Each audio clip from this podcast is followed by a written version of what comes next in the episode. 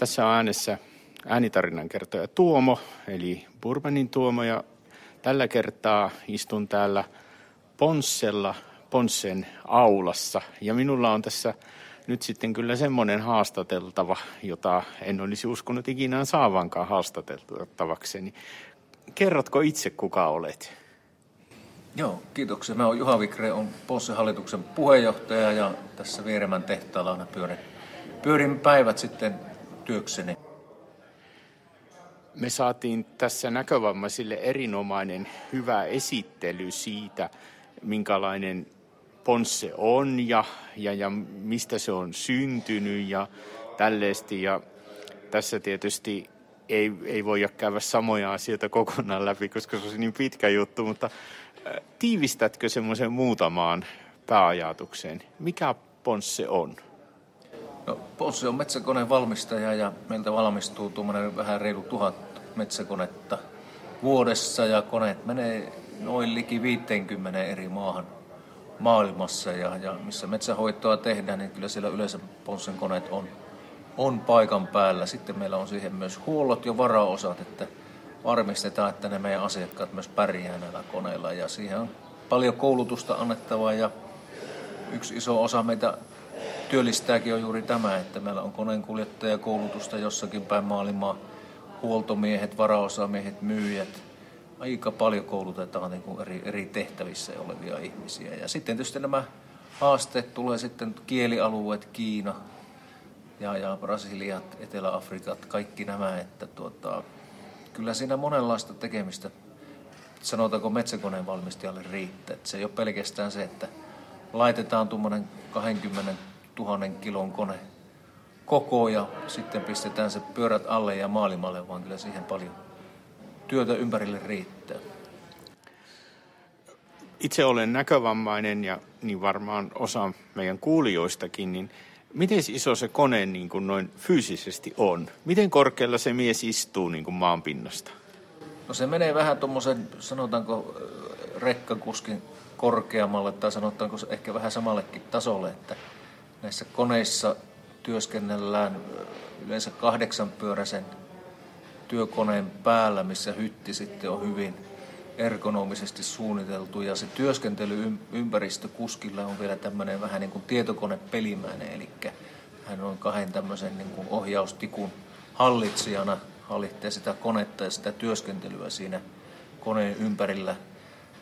Kone, joka kaataa sen puun ja, ja mittaa ja pätkii, niin se on harvesteri ja sitten sen harvesterin mukana tulee aina sitten ajokone, jossa ajokoneen kuljettaja ottaa sitten ne tukit sieltä ja puut talteen siihen kuormatilaan ja ajaa sitten tien varteen. Eli se työskentelyympäristö tuossa koneessa niin on, on, on siinä puolentoista metrin korkeudella ja hyvin tasapainotettu ja, ja, ja, ja paljon kiinnitetään huomiota semmoiseen työn turvallisuuteen ja ergonomiaan näillä koneen kuljettajilla.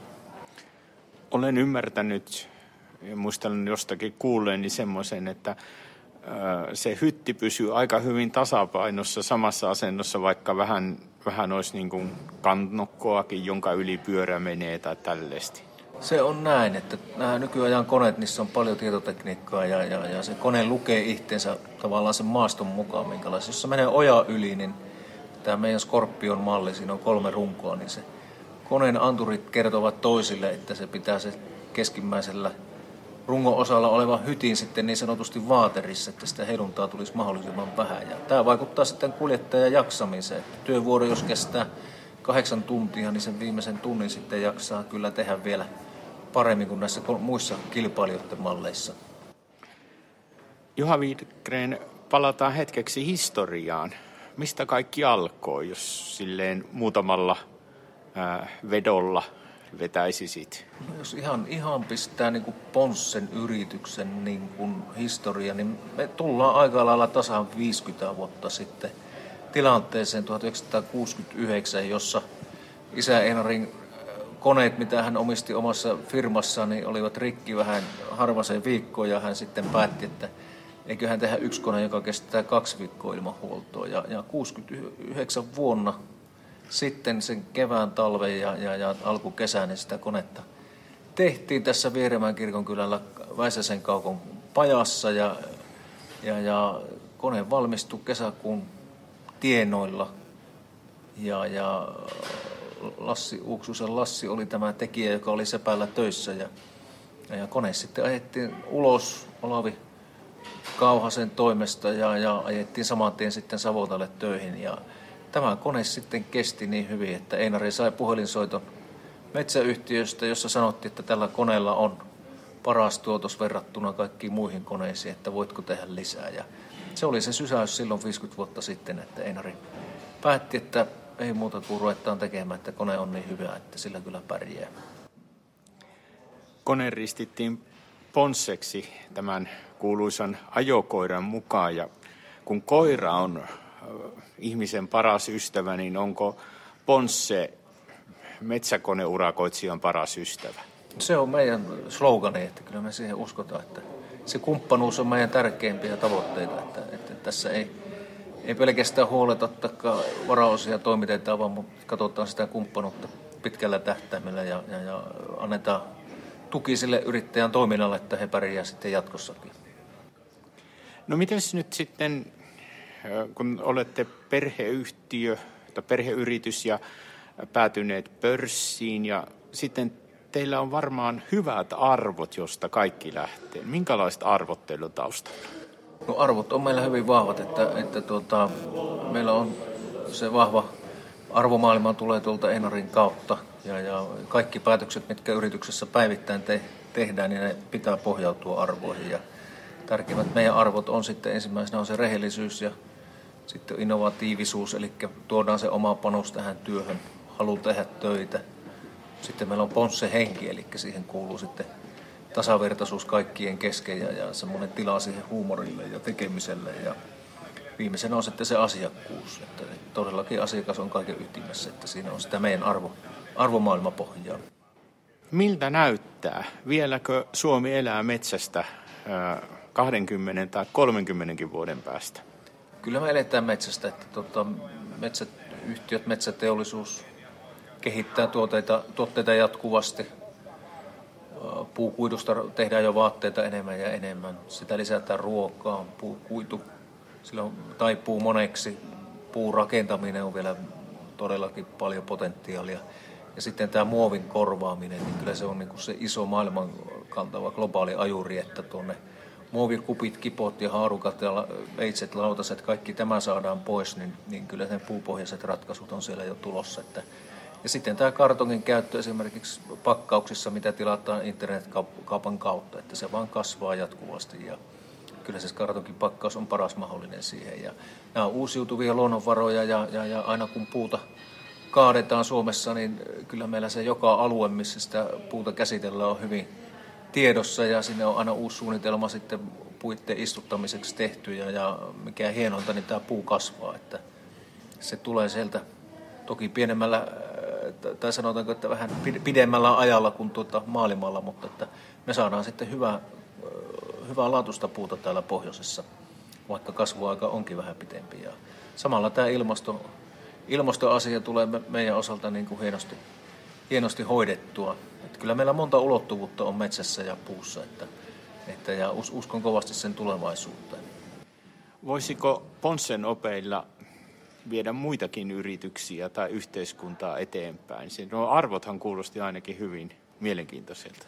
No kyllä se ainakin niin kuin Suomessa ne vahvuudet on siinä, että täällä on, on, on ollut, ollut vahvat arvoperusteet ja uskon, että on jatkossakin yrityksellä. Ja yleensä ne parhaat yritykset erottuvat sillä, että siellä se toiminta on hyvin selkeitä työntekijöille ja se arvopohja on sitten se, että mikä luo luottamusta niin kuin omassa yrityksessä työntekijöiden kesken, mutta myös asiakkaissa ja, ja, ja muissa, muissa kumppaneissa. Et kyllä mä niin kuin näen, että suomalaisen yhteiskunnan yksi, yksi vahvimpia perustekijöitä on ollut se vahva arvopohja ja samaten se näkyy yrityksessä. Millä tavalla tuo metsäkone käytännössä sen puun kaataa, että hypätään vähän niin kuin sinne, sinne takaisinpäin.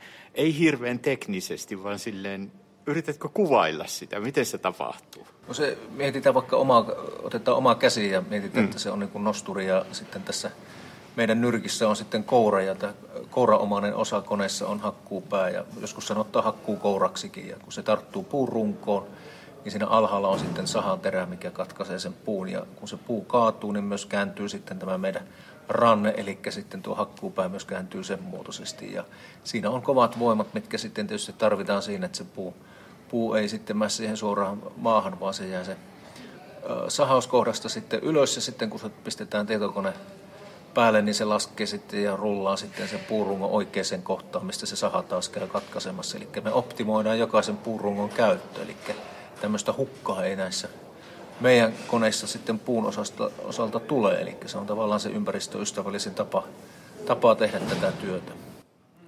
Ja sitten toinen kone käy ne puut hakemassa. Sitten tulee se meidän ajokone sieltä, ja ajokoneen kuljettaja katsoo, että ne tulee kuormaa. Ja, ja hän purkaa ne sitten tien varteen. Näin, se on hyvin mielenkiintoista työtä ja, ja, ja mitenkä paljon metsäkoneilla tänä päivänä tehdään äh, hakkuista? Jos mennään maailman mittapuuhun, niin meillä on edelleenkin manuaalista puunkorjuuta lähes puolet, eli 50 prosenttia on sitä koneellista, mutta että yllättävän suuri osuus on tätä moottorisaatyötä. Että se on Aasia, Venäjä, missä edelleen on isoja, isoja markkinoita, missä se metsuri on niin, sanotaanko se päiväpalkka on niin pieni, että niitä käytetään niin paljon. Juha Widgren, kerrotko vielä tähän lopuksi, äh, minkälaisilla arvoilla tai ajatuksilla haluaisit rohkaista jokaista kuulijaa? No kyllähän me sitä tulevaisuuden uskosta paljon puhutaan, että tuota, meilläkin tausta on tuolta pienviljelijä taustaisesta perheestä, mistä isä on lähtenyt liikkeelle ja, ja, ja se paras, paras tuota, oppi ja, ja, ja, ja se arvopohja on tullut sieltä, että arvostetaan toisia ihmisiä ja arvostetaan työntekoa ja, ja, ja semmoinen rehellisyys siinä kaikessa, kaikessa tekemisessä on ollut taustalla, että niillä, niillä eväillä me tuolla maailmallakin on pärjätty ja pärjätään tietysti täällä Suomessa. Että kyllä se semmoinen, semmoinen ehkä perus, perusarvoihin tukeutuminen on meillä hyvin vahvaa. Kiitos Juha Wikgren tästä lyhyestä haastattelusta ja toivottavasti tästä on iloa kuulijoille ja iloa tietysti teille yrityksenäkin. No kiitoksia ehdottomasti ja oikein hyvää kesää.